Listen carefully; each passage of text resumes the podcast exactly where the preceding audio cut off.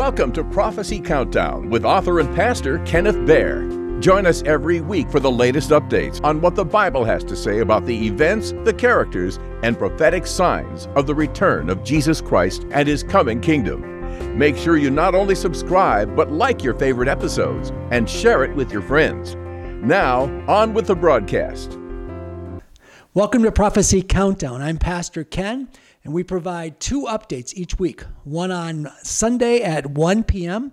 and the other one premieres at eleven a.m. on Wednesday. Now, my topic to the title of my message today, I think you'll like it, is called Time of the Signs. Time of the Signs, and we'll be looking particularly at the verses from uh, Jesus' Olivet Discourse. Now, as the name of our podcast implies, often uh, what we're doing is we're doing prophecy updates. Um, most of our messages have something to do with prophecy. We believe it's what God has called us to do, and we love answering your questions, especially about prophecy, but actually anything about the Bible. Our email address, address is prophecycountdownpodcast at gmail dot com. That's prophecycountdownpodcast at gmail dot com, and I respond to those uh, all individually. So let's take a look at uh, what we're talking about today with this time of the signs. You know, the if you look at the Bible and you read through the Bible, you can see that the God of Abraham, Isaac, and Jacob, and that's our God, he's, a, he's the source of miracles, of wonders, and of signs. The Bible says he's the architect, and God is the sustainer of the entire cosmos, the world in which we live. And he gives us our very breath. Our God is definitely the God of miracles, as he uniquely possesses the ability to temporarily override natural laws in order to accomplish his intentions, his work. Uh, miracles were present in the ministries of the Old Testament and New Testament as well. People like Moses, Elijah, um, Elisha, Jesus, all the apostles. Uh, while the primary purpose of these miracles was to authenticate the message of the prophets and of Jesus, uh, these miracles were also signs. In fact, the Apostle John, the Gospel of John, calls the miracles of Jesus signs. In referring to Jesus turning water into wine, for example, this is what the Apostle John says. He says, what Jesus did here in Cana of Galilee was the first of the signs through which he revealed his glory, and his disciples believed in him. So we see that these, these miracles can authenticate, but they can also point to something in the future. They're, they're a sign, an indication that something spectacular is coming. All of us know what signs are, don't we? I mean, if you're driving along uh, the highway and you come, and you're driving down to Miami and, you, and the road splits and the sign says Fort Lauderdale to the right and Miami to the right, we understand exactly what these signs indicate, what's up ahead. Well, here's the thing. There are spiritual signs as well. All too often, we think of something as a sign from God when often it's just a coincidence. However, despite that, There are there are people today that continue to look for spiritual signs, indications from the heavens or from God that we're on a, the right path, um, that we're making the right decision, or possibly the sign is a justification of something that we've already done. People often yearn for the extraordinary.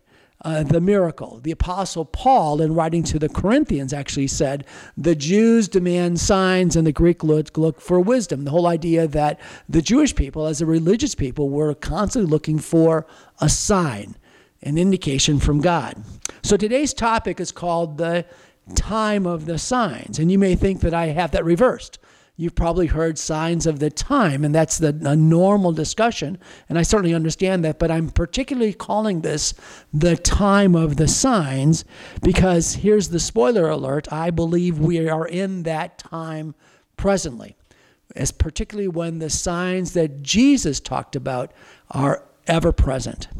In Matthew twenty-four, we see this extraordinary exchange between Jesus and his disciples. This is part of what's known as the Olivet Discourse, which is a series of teachings given by Jesus, particularly on the Mount of Olives, and it's recounted for us in Matthew chapter twenty-four through twenty-six. It's also in Mark chapter thirteen and Luke twelve, I'm sorry, twenty-one. This conversation that Jesus has starts off with a conversation about the temple, and it was likely held, according to scholars, on Tuesday of what we know as Holy Week. So let's take a look at what Jesus had to say, and then we'll get into my topic for today, which is the time of the signs. So we're in Matthew chapter twenty-four, reading out of the New King James, beginning in verse one. Then Jesus went out and departed from the temple, and his disciples came up to show him the buildings of the temple. And Jesus said to them, "Do you not see all these things? I say to you, not one stone shall be left here upon another that shall not be thrown down." You know, the disciples pointed out the grandeur of the temple. Now, this historically is the second temple. It was originally built by Zerubbabel in the sixth century, who was the appointed governor by uh, Darius, Darius the Great. Now, Zerubbabel, along with about forty-two thousand, were part of the initial remnant that came from Babylon back to Jerusalem. The temple was, however, largely reconstructed, doubled in size, by Herod the Great.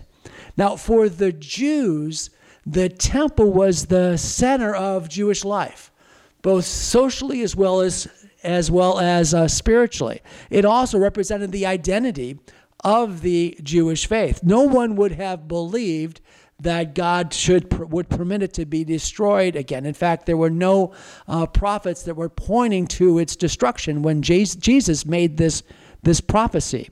Yet here Jesus prophesies its destruction.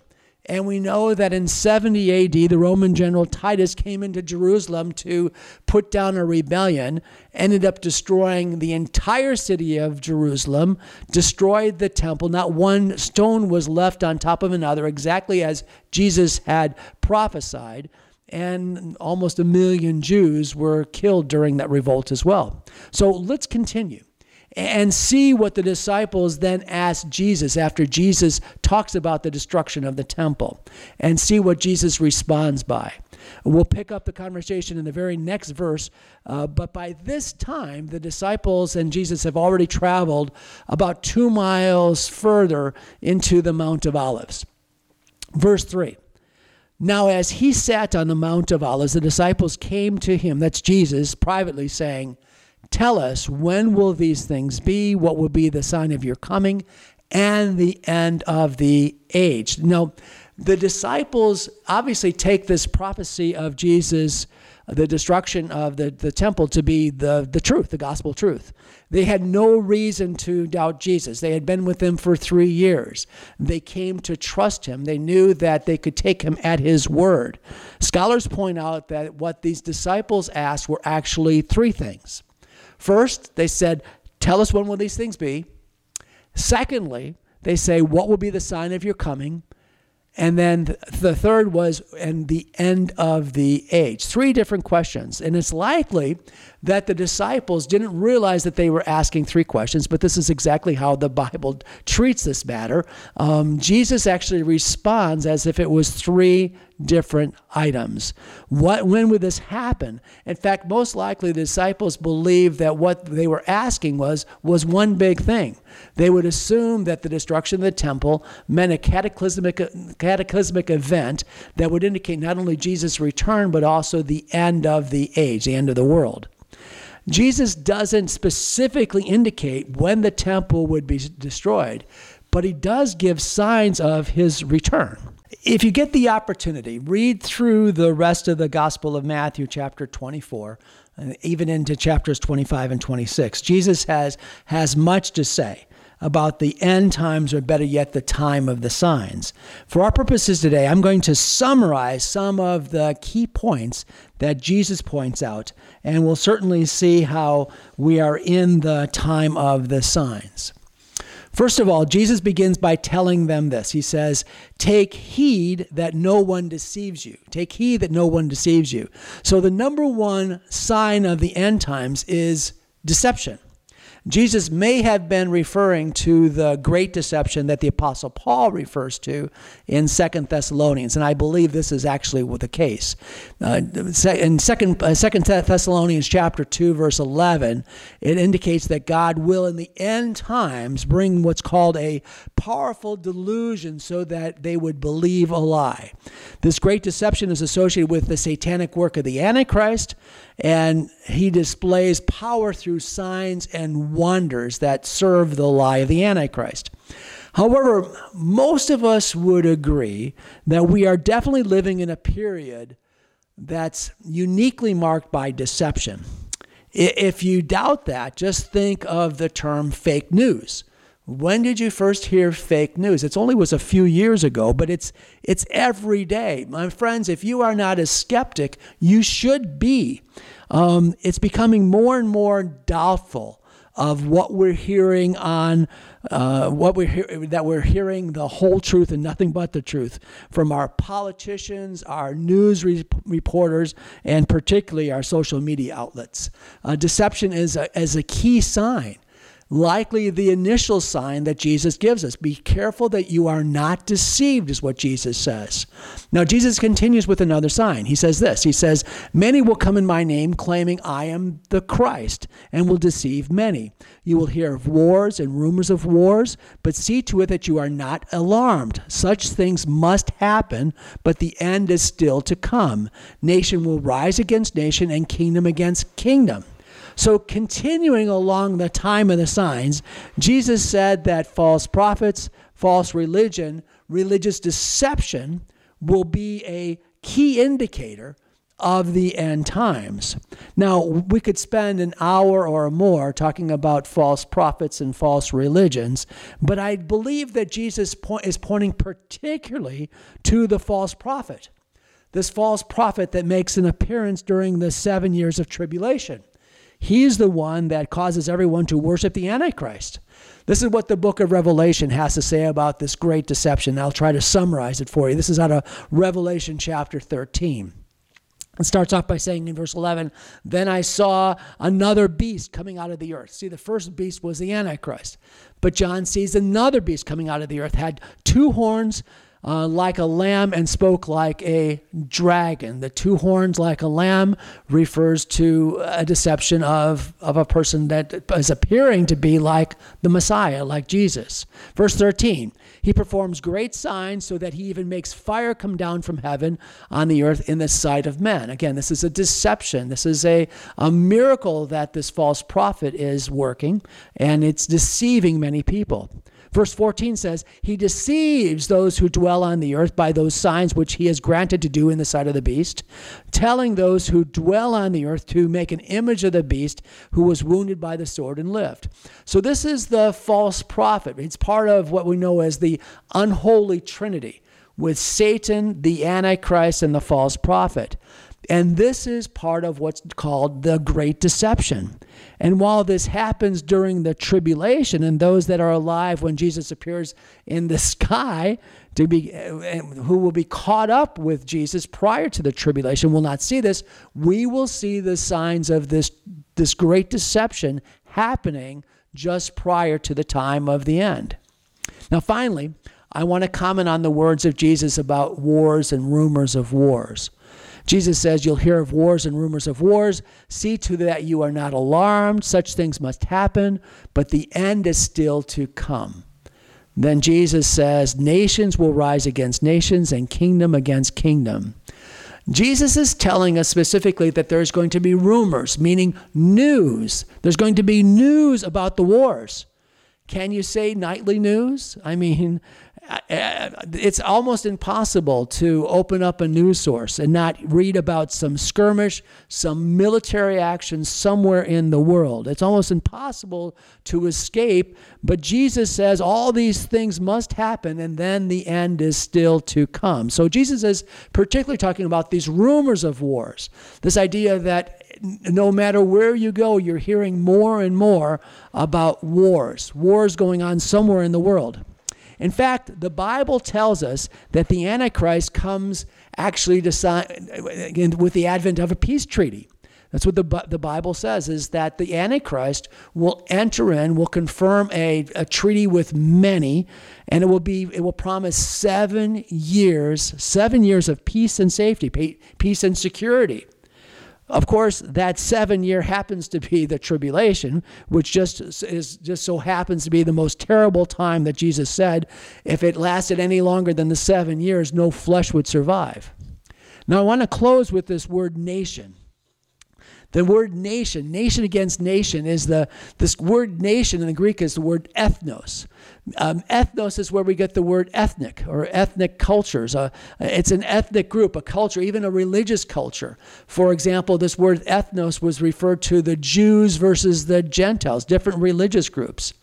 Now, today, here in the United States, after over one hundred years after the Civil War, of advancing reconciliation, of equality, after two hundred years of America being called the Great Melting Pot, where people of every race, every nation, every creed could get along, we're now being told by many of our leaders, by those with the megaphones, that we're all racists, we're all homophobes, we're all Islamophobes, we're all Zionists, and we're all white Christian na- nationalists, putting pitting one group against another. This is nations rising against nations, ethnic groups, cultures rising against other cultural groups. This is a key indication that we are in the time of the signs. But don't fall for it, my friends. This is just another end-time scheme by the evil one. This is, however, the time of the signs, and it's time to prepare because Jesus is returning. When you see these things happen, that's what the disciples asked Jesus. They asked, they asked Jesus, "Well, tell us about the time that you'll return. Tell us about the end of the world. When will? When is the end of the age?" And Jesus said, "When you th- see these things happen. When you see these things happen," Jesus responded. So, my friends, we are definitely in the time of the signs. I want to pray. If you haven't made Jesus Christ the Lord of your life, if you haven't turned your life over to him, allowed your sins to be forgiven, I implore you that today is a wonderful time, a wonderful time to do it. Why wait till tomorrow when you can do it today? Have your sins forgiven. Begin a new life. Allow the Holy Spirit to enter your life and make you the kind of man or woman that God wants you to be. Let's pray. Father God, we want to thank you, Lord, for this opportunity. We give you all the praise and the glory, Lord, for all things in Jesus. Nearly every day, it's common to see, read, or hear something about the end of the world, the apocalypse, or end times. Author and pastor Kenneth Baer's The Apocalypse and Coming Kingdom zooms in and breaks down biblical prophecy as it relates to Jesus' imminent return and the coming seven-year period, including the Great Tribulation. Available in both paperback and Kindle versions. Get your copy on Amazon or at Barnes and Noble and select Christian bookstores. The title again is The Apocalypse and Coming Kingdom. You can also find it listed by author Kenneth Baer. Get your copy today.